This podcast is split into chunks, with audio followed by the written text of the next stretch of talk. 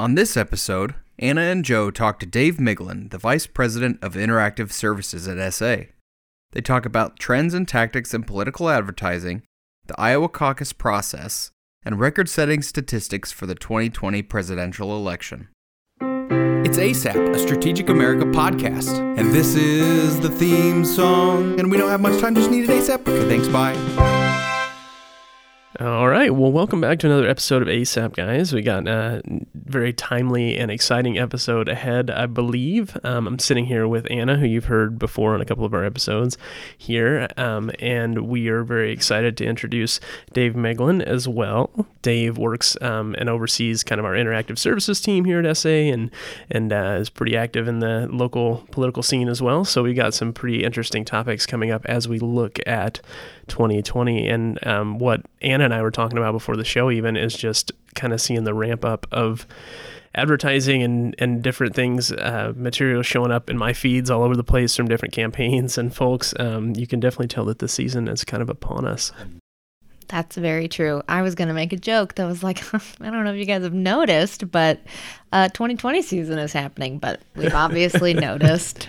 Been I, happening since 2018. Mm, uh-huh. Yeah. Yeah. It's well, and it's interesting here too, and we'll we can chat about this a little bit. But um, this will be my first uh, presidential cycle in Iowa since mm-hmm. I've been here. So I've been here about two years, um, and I was telling Anna it's it's going to be interesting to see how that plays out with the caucus and just the different things and, and kind of how the cycle looks here because it's a different stage of the process. But um, yeah, it's been interesting to see. I didn't expect some of the stuff that I'm seeing so much in like YouTube feeds. I was joking with Anna, and you said you were getting like car ads and mm-hmm. politics. Mm-hmm. I'm getting um, like laser cutters, which is crazy, but that and politics. Mm-hmm. I, I obviously made a weird Google search one time, and I'm getting retargeted for well, laser cutters now. and, and the funny thing is, we're not even a formal election; it's a caucus. So all you're doing is picking people that will get delegates to take to convention that will then pick right? So it's people really misunderstand what a caucus really is compared to a primary. So.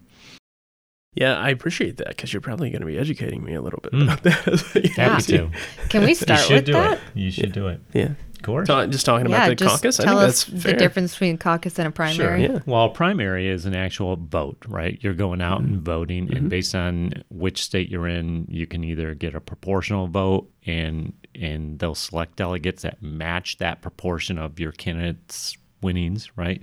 Or you could have a caucus system, which is essentially a, a preference. We have a preference. So in Iowa, they, they talk about three tickets out of Iowa. So it's usually top three finishers are the ones that get all the money, right? So the big play here is the money to carry you into the primary states like Super Tuesday and things. So with a caucus system, you're you're essentially picking people that will go to the state to a county level convention, then to a state level convention, and actually then pick delegates who will then vote for the candidate. Sure. Right? It's kind of an interesting scenario. Yeah.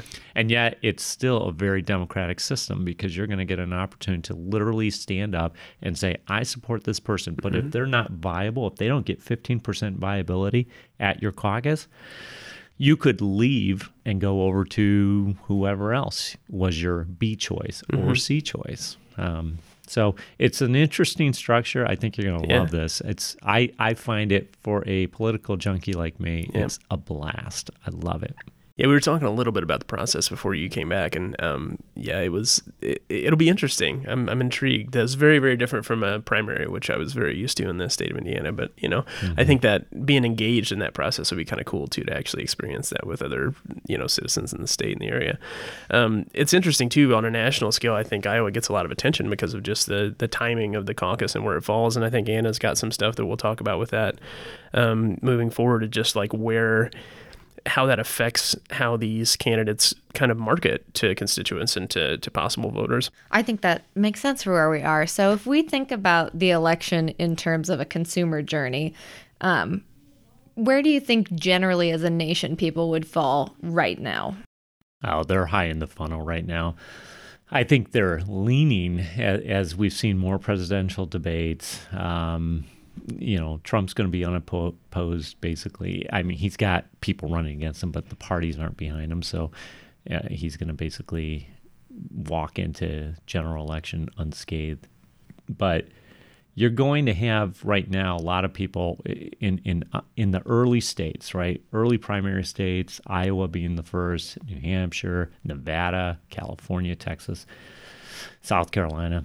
Um, in those states, people are much more in tuned than in some of these other further down ballot or further into the season states, simply because they don't need to make a choice yet. Some of the choices that they might have in mind might not even be viable by you know March 2020. Okay, so we're really early for most of the states. For those states that are going to be voting in Q1, for example, Iowa being one, um, they are in tune. I'd say they are further. They're in the consideration stage, deep into the consideration stage. I, I think most most of the people I talk to have at least three top tier candidates, meaning you know, I, I really like this one person, A, but if they don't make it, I'd support B or C.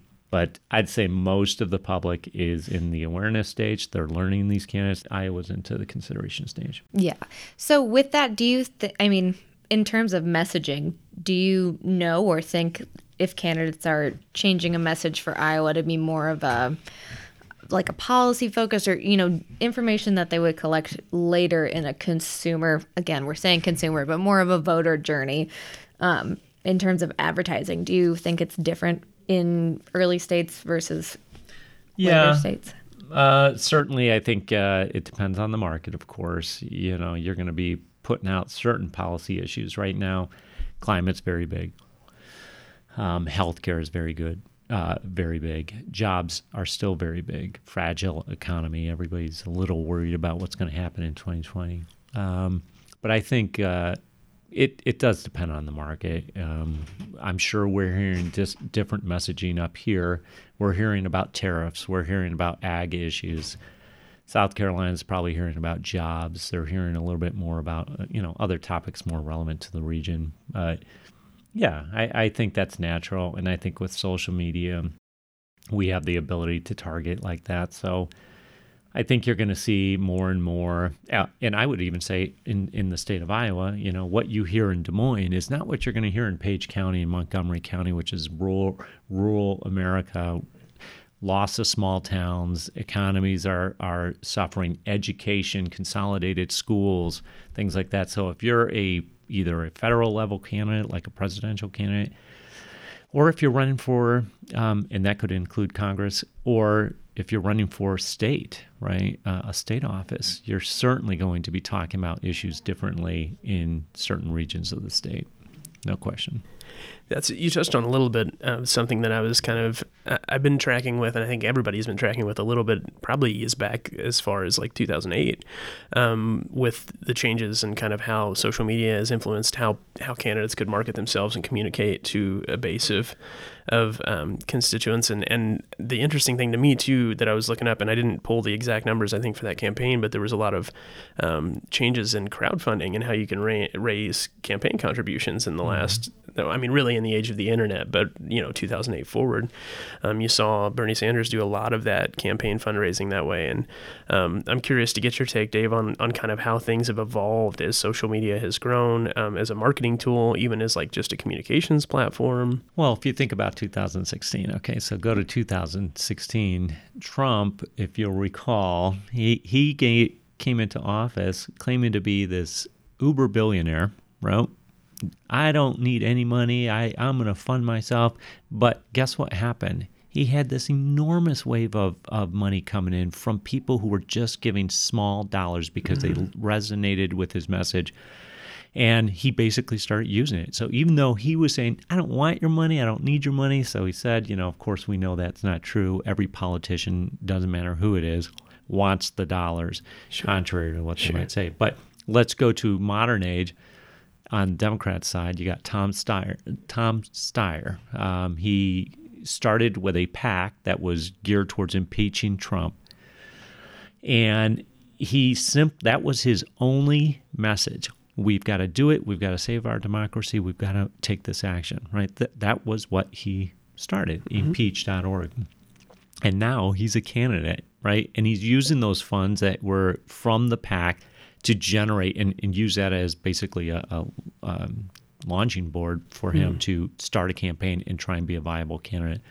So I think it's it crowdsourcing is very important. Uh, You know, at the end of the day, you're you're going to see with the caucus system and, and the debate stage. Here's the most recent example: is candidates are not making the debate stage simply because they either didn't have enough um, uh, poll numbers, right? Their poll numbers weren't high enough in three polls, and they had to have X number of unique contributors, and it could be down to a dollar. Just give a dollar. They just need to count you as a unique, and so they might be spending twenty five dollars to market to you for that one dollar to designate themselves as a viable candidate. So that's all about crowdsourcing. That's the whole point.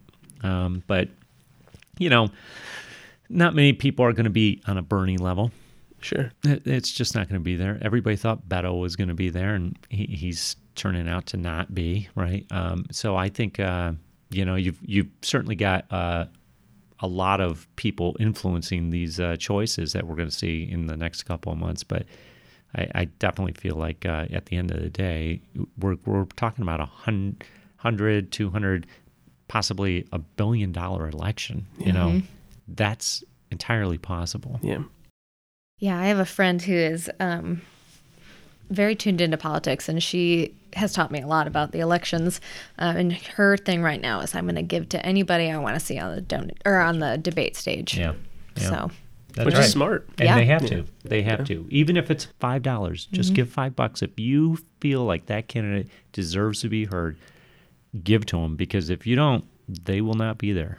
Well, and the interesting thing, um, you know, as you talk about kind of how that's evolved and how we've seen some of these candidates take hold of it and really utilize it to to keep moving their platforms forward. Um, the the technology of the day has kind of streamlined so much of that. You know, I would, you know, a lot of this has been in place since I've been of, of age to vote, but I would assume that before I was in that place that there were it was going to be more difficult, or at least there's going to be more friction and more barriers to provide a donation or show some form of support. Um, whereas you open up those gates of social media or just the internet in general, having technology solutions to where you can come in and donate across a platform through a variety of ways. Um, whether it's crowdsourcing, going to their organization and using your phone to donate that way, it just seems like you've taken out a lot of the friction um, as technology's evolved, which is to me kind of an exciting thing. Um, uh, regardless of where you lean politically, I think being able to take out friction to allow people to voice their opinion with their dollars sometimes I think is a good thing. So mm-hmm. it's kind of cool to see that evolve. But Well, I would agree with that too. And I, I think a lot of people tend to give they have a, a, a figure in mind of how much can I give, right? Sure. And they they sometimes get you know attracted to a candidate so early and they don't realize they're going to hear from other candidates that are mm-hmm. just as appealing. And so you you better kind of budget yourself, right? Sure. And don't spend it all in one area or you're not going to have anything to give. And what about those state offices? Right now we're so focused on presidential candidates, but I got news for you. I read a great article um, uh, in the Nation magazine recently that talked about how we have got to re people who want to have influence. You've got to win at the state level. It's the state houses that provision the the voting requirements. They they uh, they can turn election ballots on and off. In the not not meaning discounting voting, but like Right. they set the hours when you vote. They set the the places where the actual voting will occur.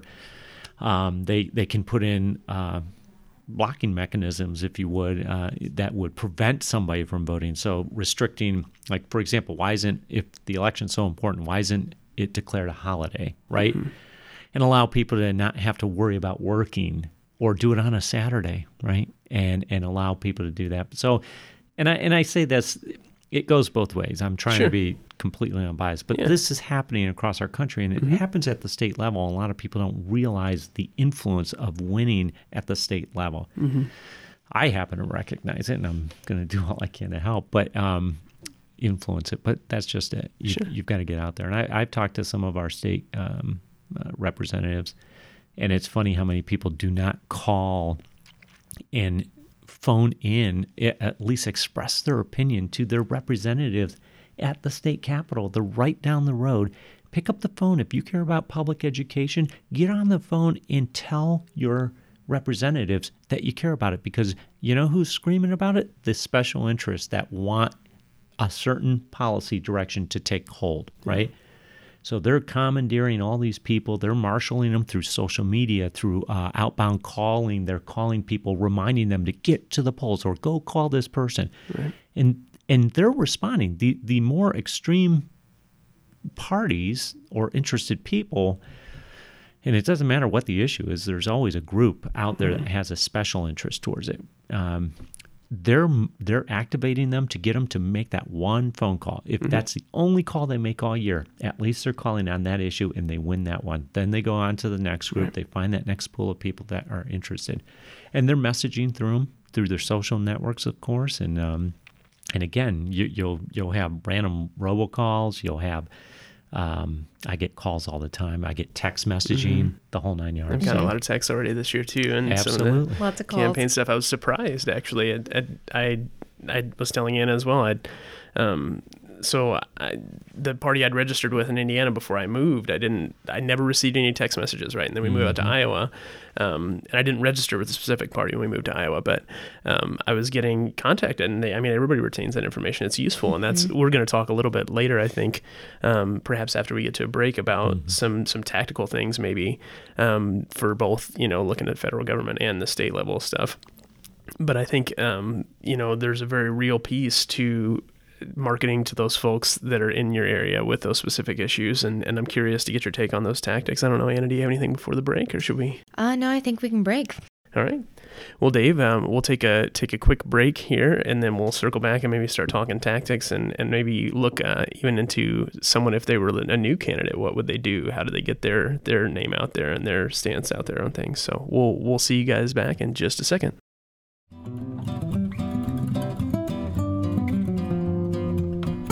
Love what you've heard so far on ASAP? Follow us on social media by searching Strategic America. You can also sign up for our newsletter and check out new blogs at strategicamerica.com. Now back to the show.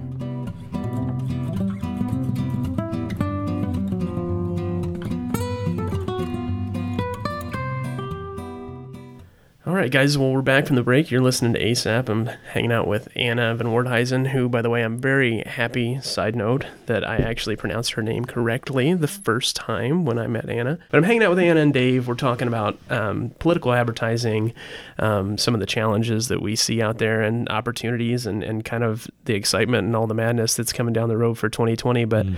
um, we started talking about social media and, and uh, crowdfunding and some of the, the changes that have come along in the the previous election cycles, at least the previous presidential election cycles. But I wanted to get tactical for a little bit, um, Dave. If we could talk about, you know, it, say there's somebody um, even at the, the local level of government. Mm-hmm. Um, we were talking a little bit during the break that there's a local election coming up here, and um, we're in the Des Moines metro area here, and there's several, I guess, coming mm-hmm. up. Um, and if somebody was a was a new candidate that's coming on the scene, and they are kind of dealing with that awareness issue, where you're at the top of the funnel, you're trying to get people to understand who you are, and then you can move them on through to your messaging, and eventually get them, when we talk in the consumer standpoint, to convert.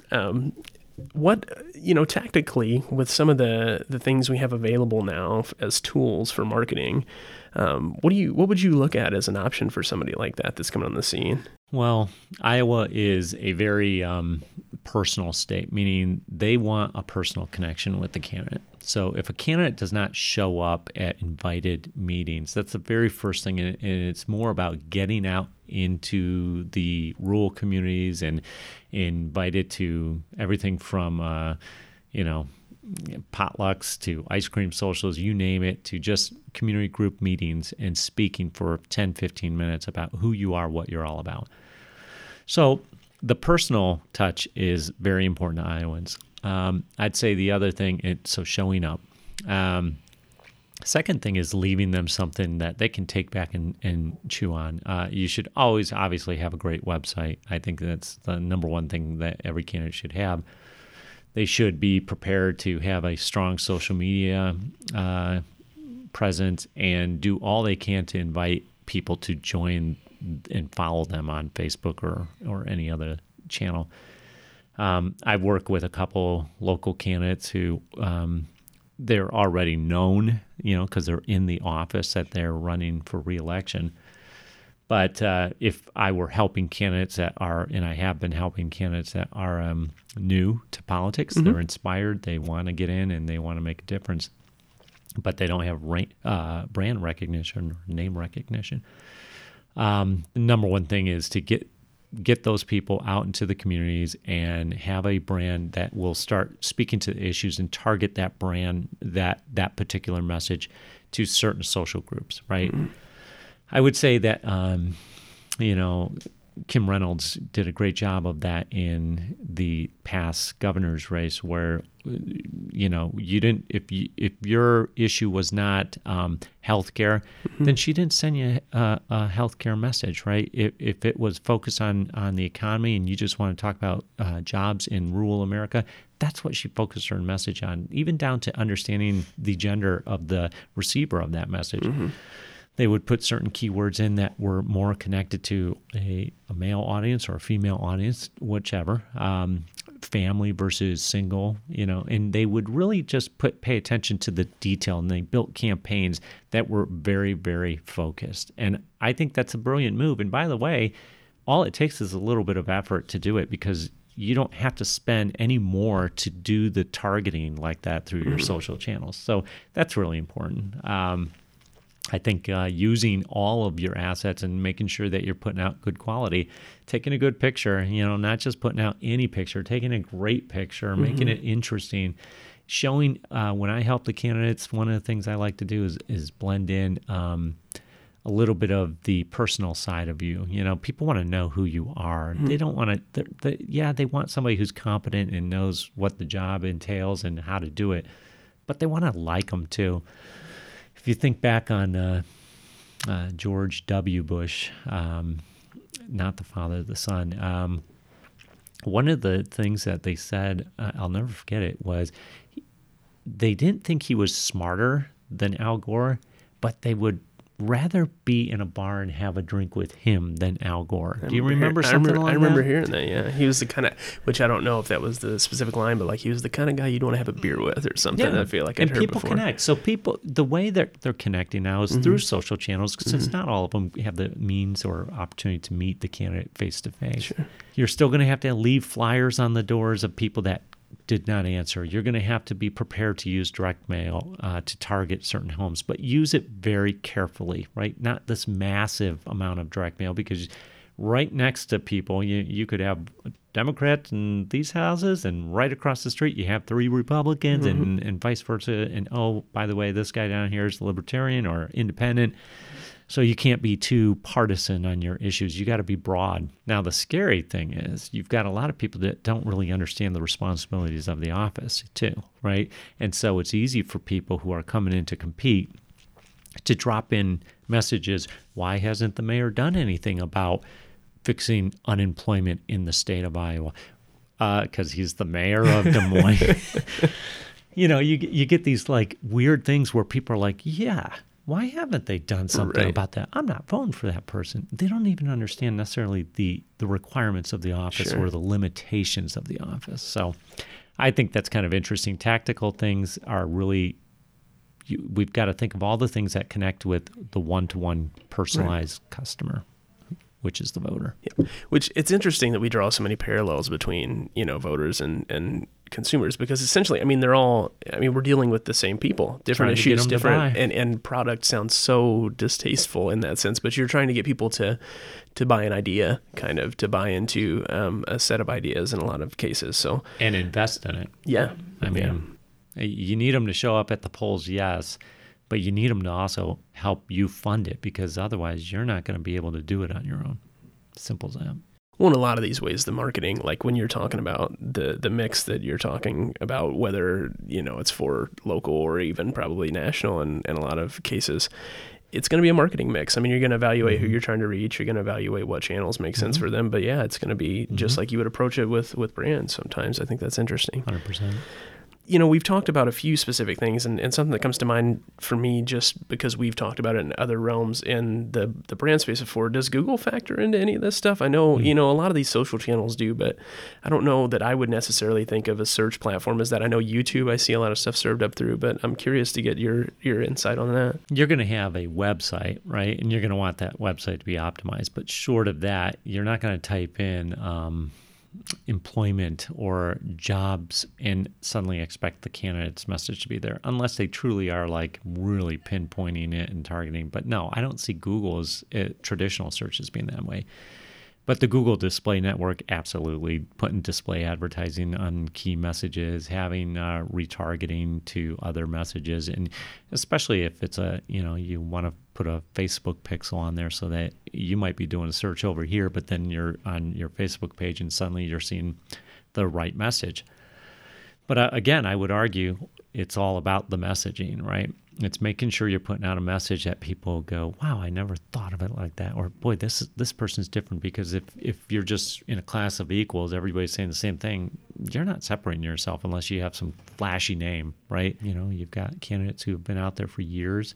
In Biden's case, 40 years. You know, mm-hmm. developing that brand. I love working with the local candidates because you've got a smaller audience, and you can just work on trying to convince that you know 45 percent that's already going to be in your corner because of just who you're affiliated with but then you're going to have to win over to get to that 50% mark. That's a key thing. Um, there is such a direct impact. I mean, there's impact involved at any scale when you're talking about politics and in the U.S. for us, but on that local level, there is such a um, a visible impact. You know, there's a there's real tangible questions that I think you can have a clear line of sight to once you you interact with that candidate. So I think from somebody that lives in Des Moines to be involved in the Des Moines election and get to know those mayoral candidates or whoever is up for election and the the topics they're interested in I think being able to see it, you know, sometimes there's such a disconnect, I think, between, you know, us understanding what's happening in Washington, but not being able to see that trickle out over time you see it but it's mm-hmm. different you know mm-hmm. what i mean mm-hmm. i think at least in my perspective it's different so it's kind of cool to be able to see that i could see the the passion for that making sense for sure storytelling right mm-hmm. when you think about storytelling that is one of the best marketing pieces you could ever put out because it creates a human connection that wow I went through that too. Mm-hmm. You know, I think um, most recently Biden with uh, the loss of his son, you know, to cancer, mm-hmm. right? They, you know, I think that's a very effective story because so many families connect with that same message. Mm-hmm. And so you believe it when he, he says into the camera, whether it's scripted or not, you believe he's speaking from the heart when he right. says, I'm going to do all I can to make sure families don't have to suffer or go bankrupt because somebody in their family was directly impacted by right. this horrible disease. I mean, I felt that, mm-hmm. right?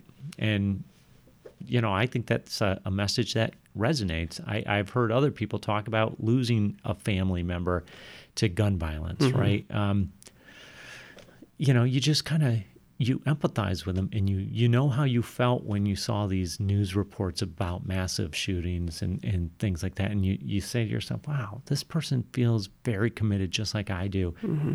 i'm going to connect with them. And and it's important. I do think that we're going to see more of that storytelling.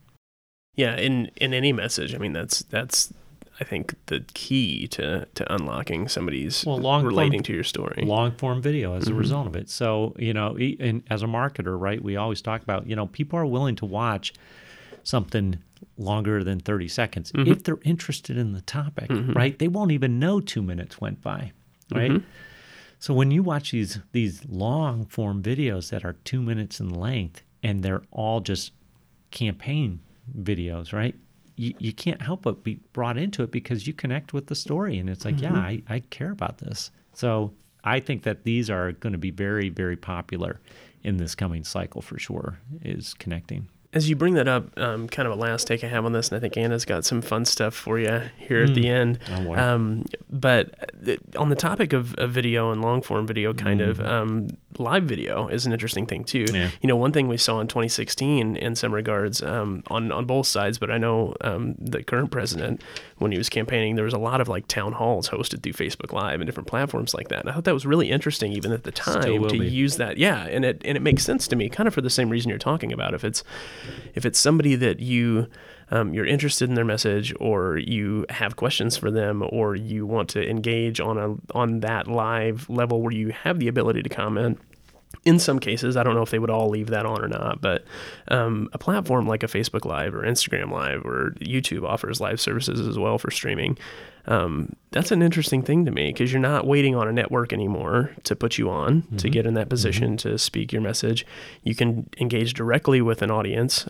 Um, you can market around that as well if you want to get people in in the the virtual room watching what you have to say. So I'm curious as to your take on that and what you think you'll see. I think it's great for the right candidate. Sure. Right? It's it's going to be ineffective for somebody who really is prone to errors, maybe slip of the tongue, um, because it's live. Right? You got to be really on your feet. Um, and I think uh, you know Beto O'Rourke did that in Texas. He he literally, uh, you know, face. Oops, sorry That's all right. streamed everything he did, pumping gas, driving down the highway, all that stuff. Well, he's he's he's a character that can kind of pull that off. He's kind of like that casual guy, and I've met him, and he's just like that in person, right? But he, I don't think you could pull that off with other candidates. I Sure. won't name candidates, but I will tell you that not everybody is is articulate.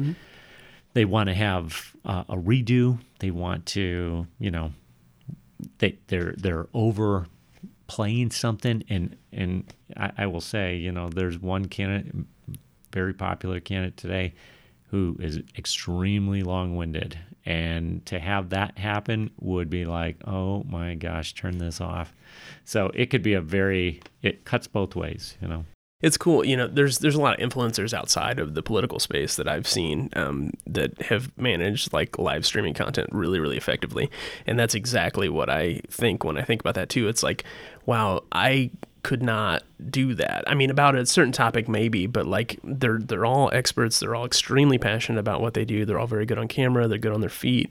Um, and the cool thing that I think is available in those opportunities is you really can.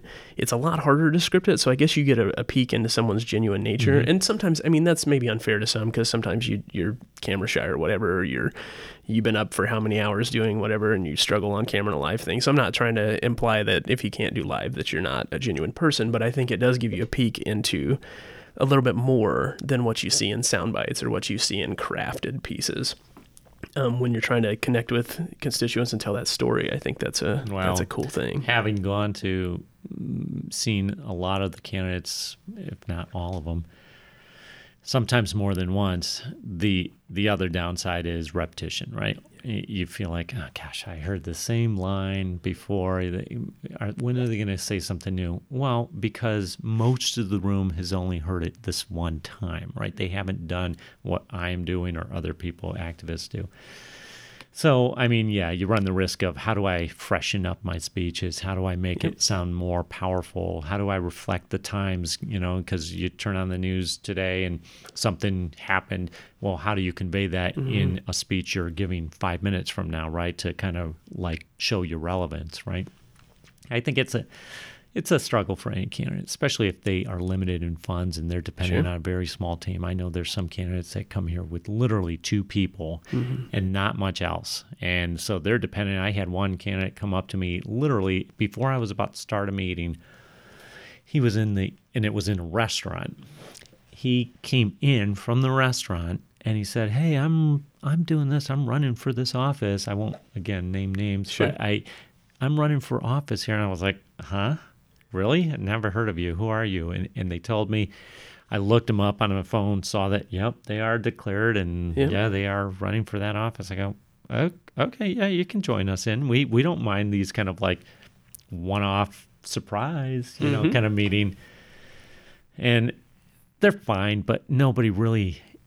You, you kind of lose a little credibility just by doing those kind of like I'm desperate. I'll speak to you at a restaurant kind of thing. And that's how desperate I am. And it's like, no, come on, be a little bit more polished, not not polished like in in, a, in an artificial way, but have, feel like you're you're competent enough for the position, right? Right. And if you were organized and had a team, you would have known about this meeting. You would have been there. You would have already been on the agenda, right?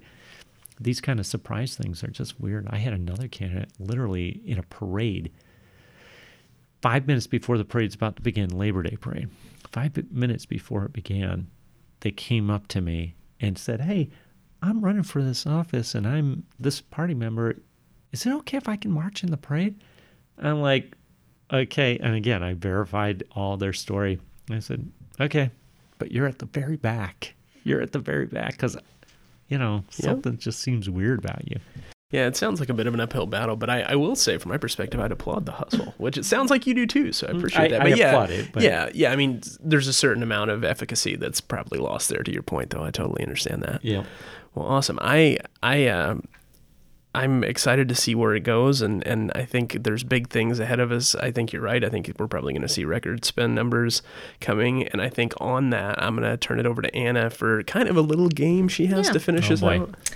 So I was um, browsing PolitiFact yesterday, um, which is a great website. If you all haven't checked it out, they take politicians from all parties and rate the things they say on a scale of uh, pants on fire to true. So I thought we should play a game in terms of political advertising. Um, so I'm going to give you a couple of statements, and we're not going to uh, divide it up that much. You can just tell me false, somewhat true, or true. Okay. So, my first um, statement for you is the 2020 election cycle is expected to break ad spending records with more than $6 billion invested. True. Uh, they actually, uh, Kantar came up with a figure of six billion. Uh, there's another one, Group M, came out with ten billion. That's what I was going to say. It was somewhat true because they're, I mean, it ranges. Six to Six ten to billion 10. is what is Mhm. expected. Which is a 59% increase over 2016. It's crazy. 59% That is. I saw something like 4 billion in 2016. So it's, Dude, right. I, I wonder if they think is that just the stakes of the election? Is that is that what we talked about earlier with more funds becoming available? I mean, I guess PACs are it getting could bigger. even be how many candidates there are. That's a good point. That's Yeah. a I good mean, point. there's more places to spend money. Yeah, and you talked There about is. that too, spreading that mm-hmm. money out a little bit. Yeah, Yeah. that's interesting. It's going to be huge.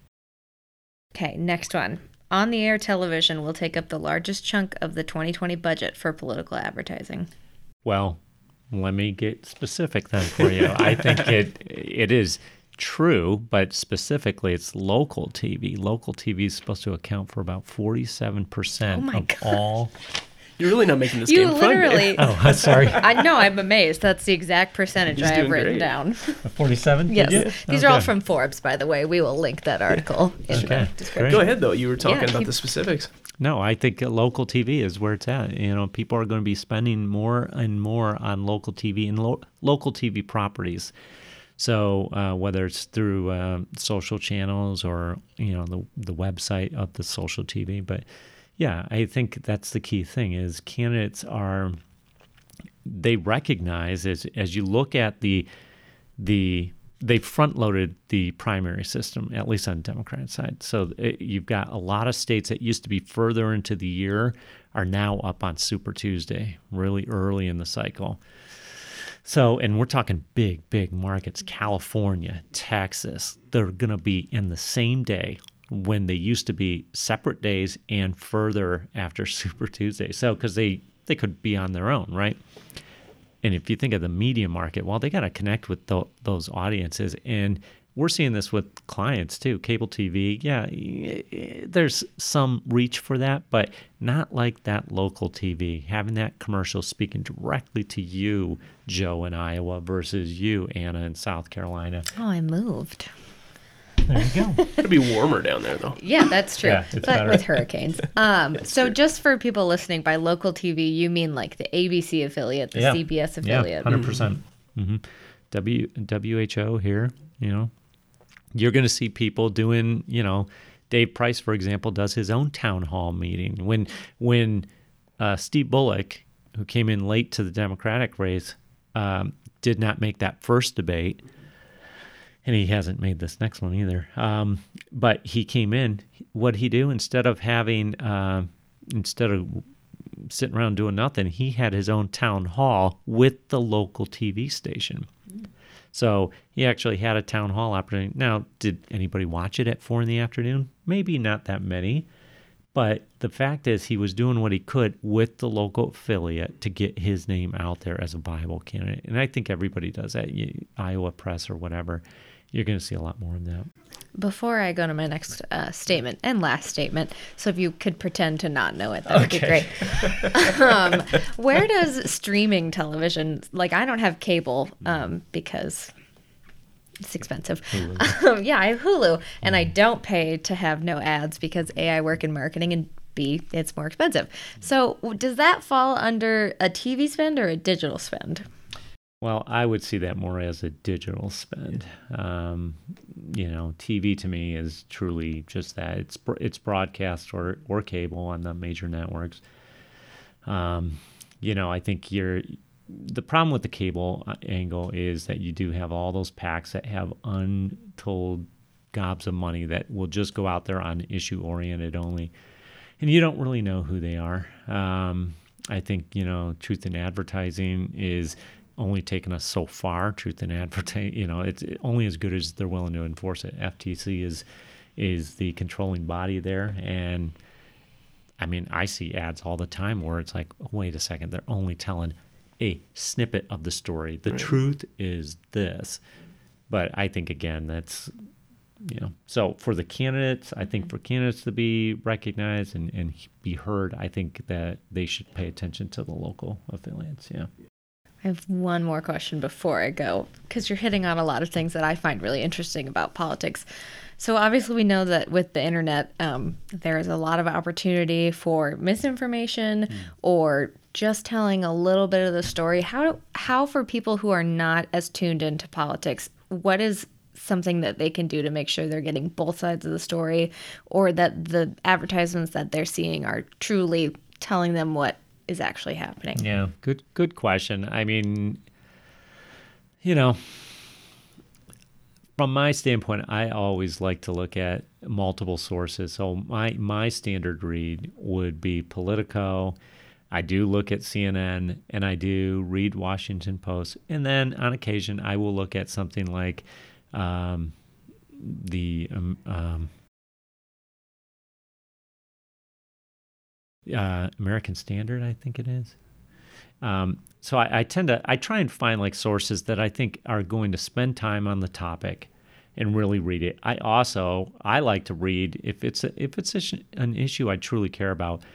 I'll read what the candidates say, but I'm always looking for the footnote of okay, where is the the source that they got that from? Because I read it and I do this to people all the time. Did you also know if you would have read halfway down that same paragraph, I do that to people all the time where it's like, did you also see that it said this, which contradicts if you take this statement up here by itself, it's actually contradicted down below. They're saying it as a, you know, people think this, but the truth is this.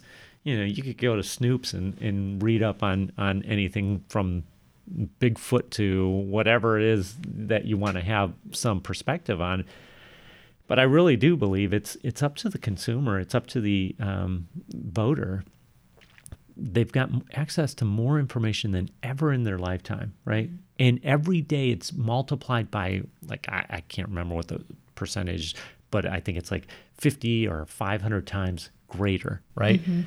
So take the time to understand the issue. Um, really look at it uh, and, and, and try and get some perspective. I, I think when when it's all said and done, you're only as ignorant as you want to be because um, there's plenty of information about every person out there that's running. There's plenty of information about their voting record. You know, I think people just blindly accept some of the some of the politics that's coming out of people without challenging it or looking at their history. Are they qualified to say that? They claim this. Whenever I hear, whenever I hear a politician say something, I did this, I did that, whatever it is, I always go fact check it mm-hmm. because I want to see like, did you do it or did you do it with somebody? And were you the driver of that? What was the outcome of it? Right. So I think those are the things. Now I go deeper into most of it than most other people do because I just found myself so disappointed with the results. And I want to see people who really mean what they say. And I think that's our, our right as Americans. I think it's our right as, as citizens, period, American or otherwise, is to have access to the information and make an informed choice. We ask our clients to do it. We ask them to make a decision about an advertising buy based on the data. What does the data tell us is true? And if you're not going to do that for your vote, mm-hmm. then shame on you.